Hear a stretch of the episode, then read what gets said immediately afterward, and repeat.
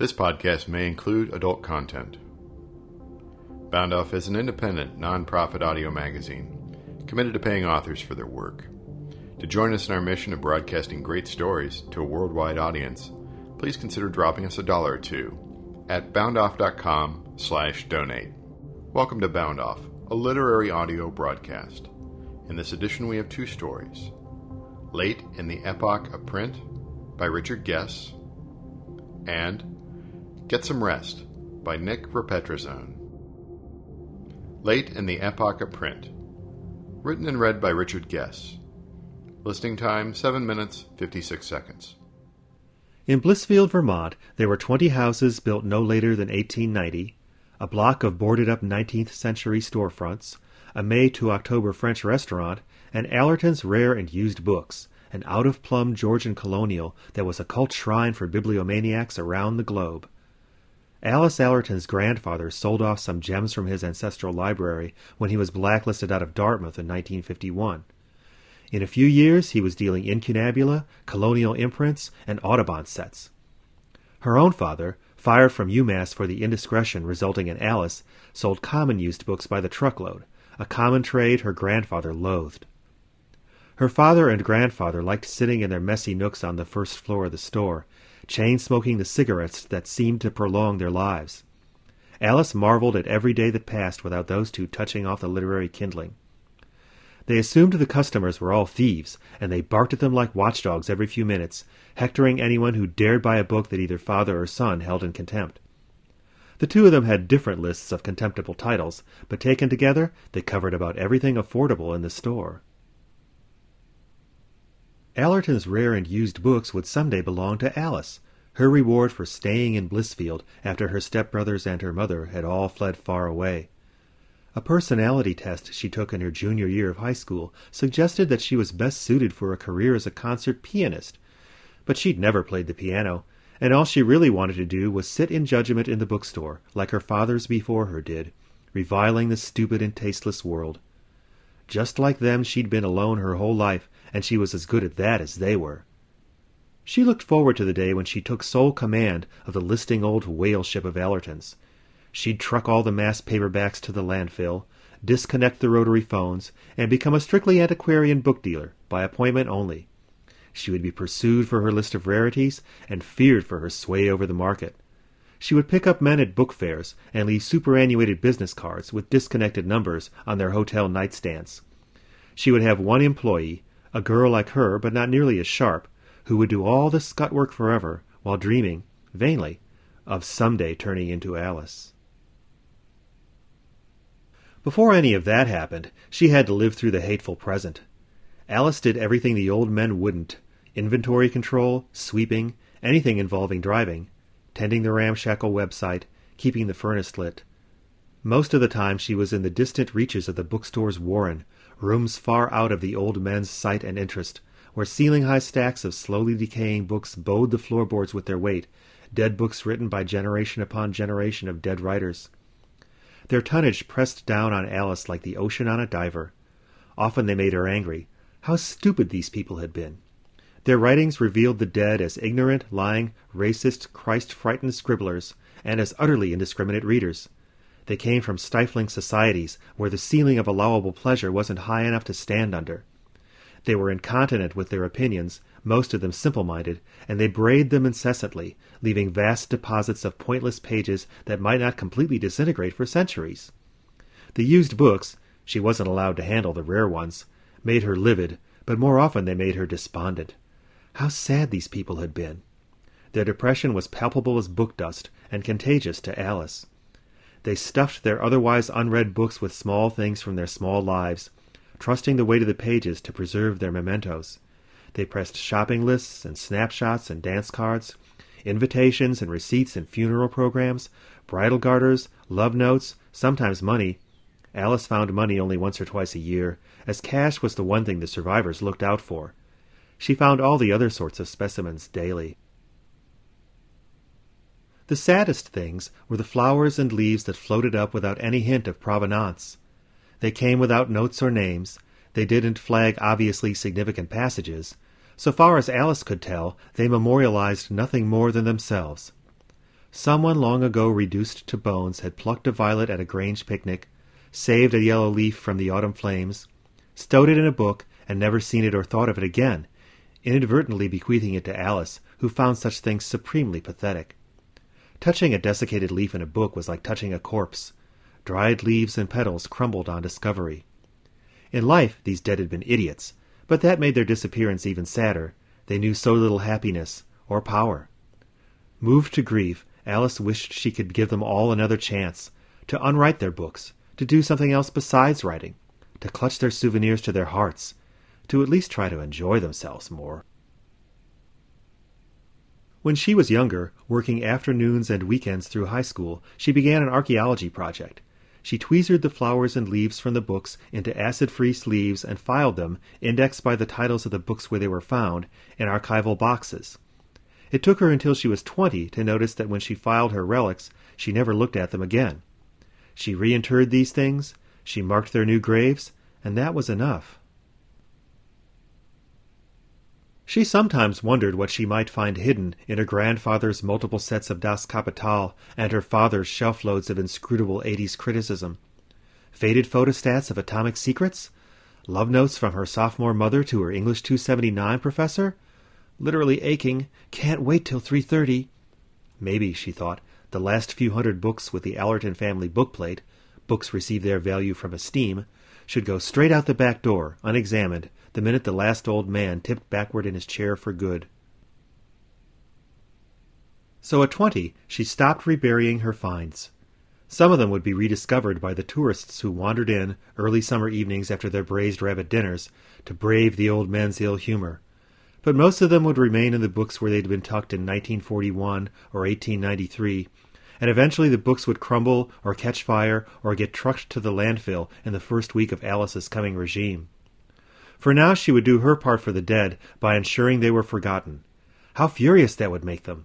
Leaving their trash where she found it would take away their false comfort. No more afterlife in the memories of the living. When she finally came to think of it as merely a bookmark collection, Alice sold her indexed archive to someone she'd never met before, an interior designer from Montreal. She'd wandered in from the restaurant in a yellow sundress and didn't look like she was going to buy anything. She was the sort of person who picks up the objects on your mantle just to have a look at them, and when she was done taking books down from their shelves and looking at their dust jackets and putting them up again, she gravitated to Alice's stacked file card drawers, opened one, and rummaged in it for half an hour. When Alice saw her come up for air, she said, "I'll give you all the drawers for two hundred."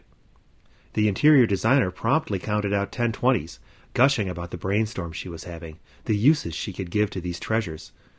Was Alice familiar with Latour's grammar of flowers? What did she make of the preponderance of white roses, meaning silence, over tulips, which meant love's confession? The interior designer was an Anglophone, but as she counted the bills and rang up the sale, Alice thought she saw subtitles under her chin. "I can't believe you're letting these go for nothing. You have no idea what they're worth." Richard Gess is a writer, musician, and visual artist from Atlanta. He has an M F A from U N C Greensboro, and was most recently published in Lady Churchill's Rosebud Wristlet twenty-five.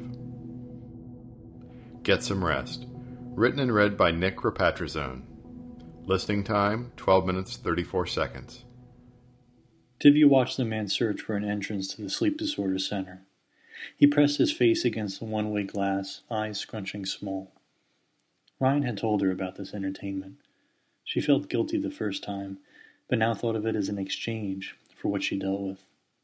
Complaints about the C PAP masks, midnight requests for water, unending questions about the electrodes. She pushed open the door. "Come on in." Craig introduced himself, thanked her, and explained how anxious he'd been. "I don't love the idea of someone watching me snore."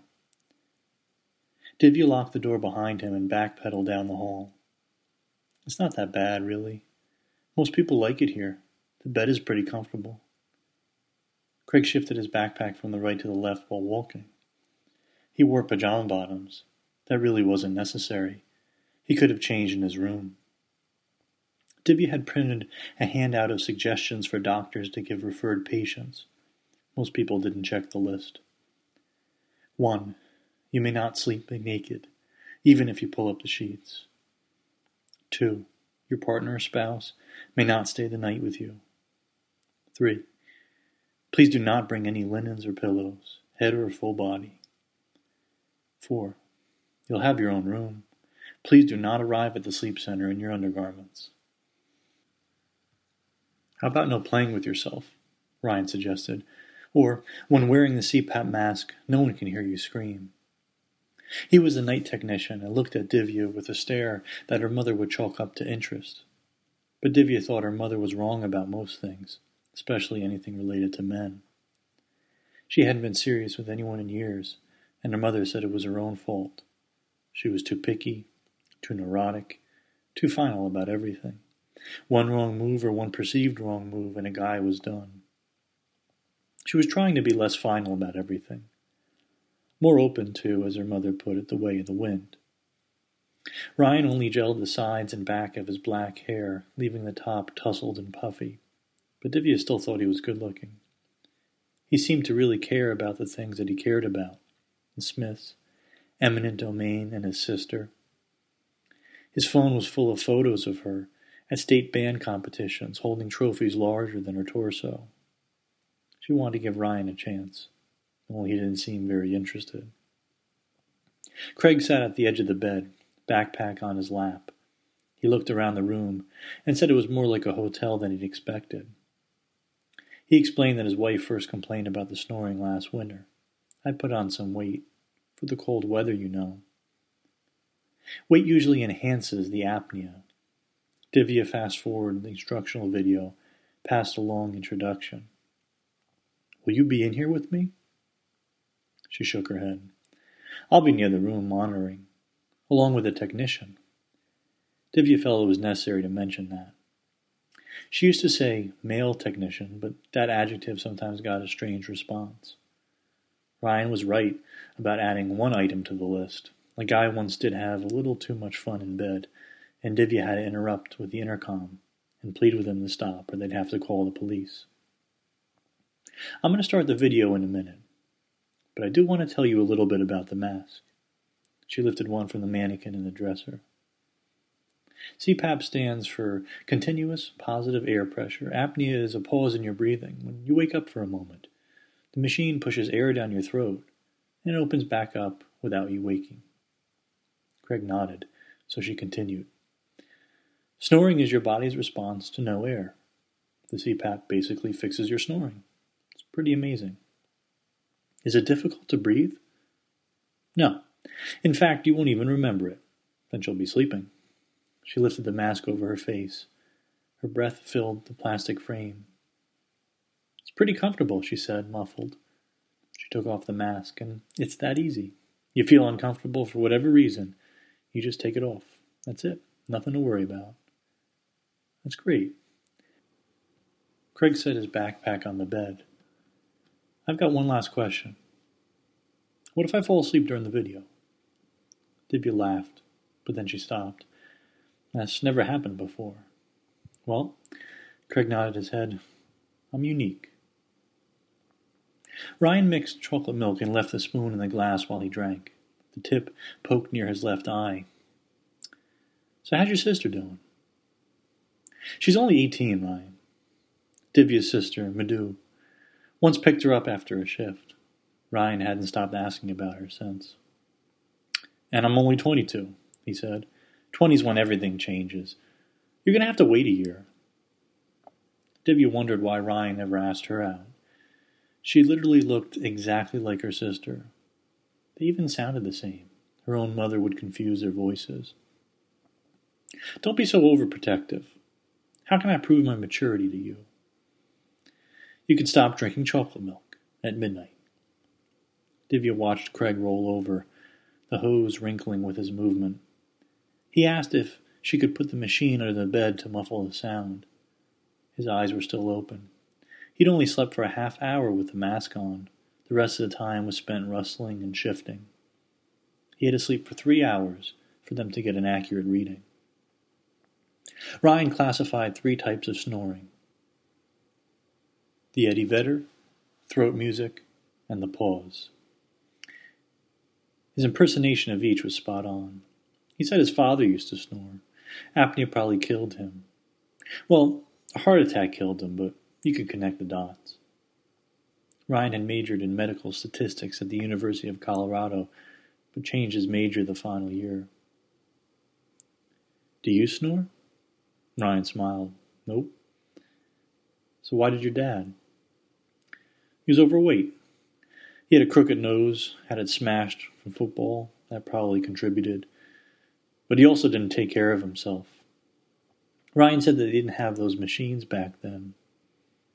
Fucking dental brace, like headgear. His father had worn it for one night, and then Ryan found it in the trash, buried under an overcooked omelet. Said that he couldn't breathe. Felt like he was suffocating. I'm sorry. It's not your fault, right? Mom told him to get help. He wouldn't even do a sleep study. Couldn't stand being watched like that. Ryan rolled his chair back to the screen. Craig shifted onto his back one final time, and then he stopped moving. His chest raised and lowered, and the machine sifted air at an even pace. Ryan nodded his head. All right, old guy's got it.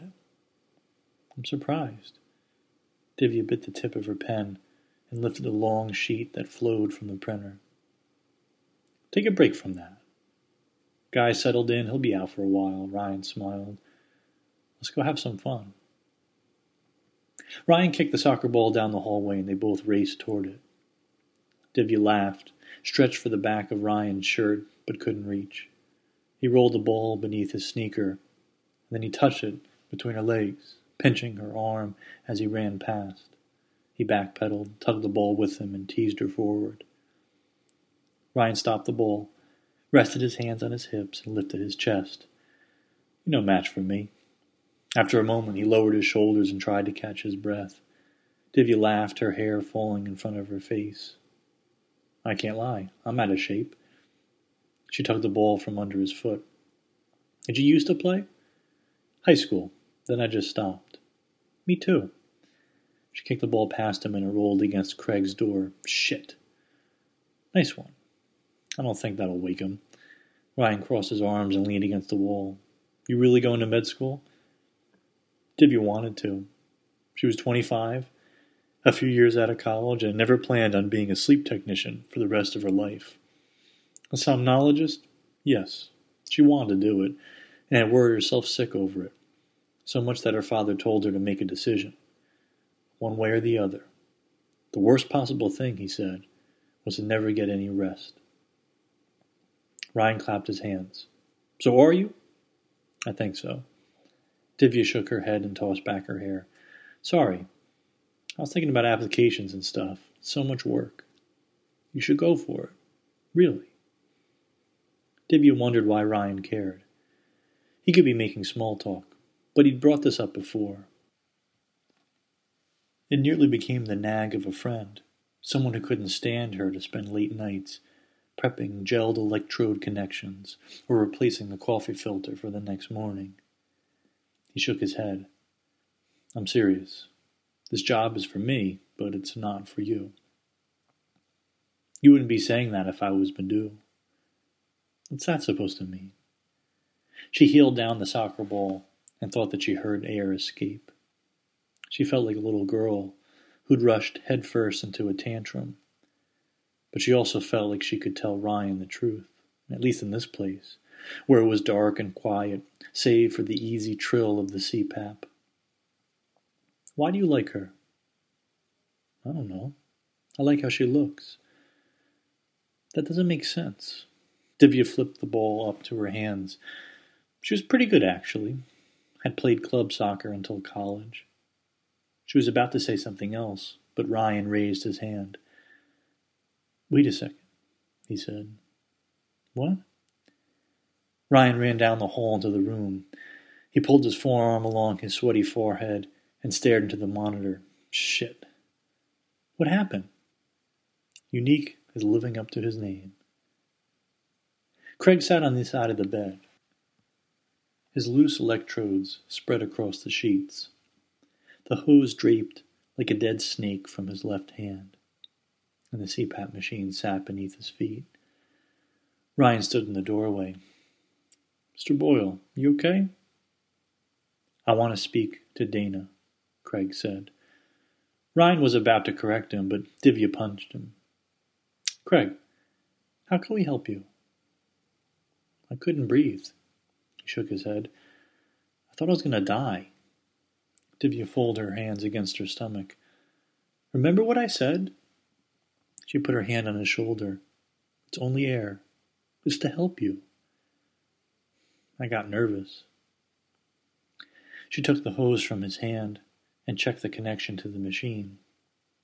Then she lay down on the other side of the bed and asked him to turn the machine on. "Press the blue button." He did, and air streamed from the mask. She eased it over her chin and mouth and tucked the rubber cushions into her nostrils. She looked at Ryan before closing her eyes.